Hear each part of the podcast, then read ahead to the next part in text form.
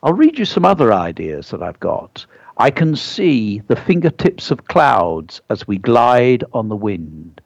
I can see a chunk of the sun peeping through clouds as hot as peppered curry. I can hear clouds of sheep far below bleating that graze on the grass. I'm breathing deep and sniffing the scent of raindrops. I can gaze at the people who cling to the earth on the fields like pocket handkerchiefs. I can see a river snaking into the distance. I can see tall towers on lonely hills.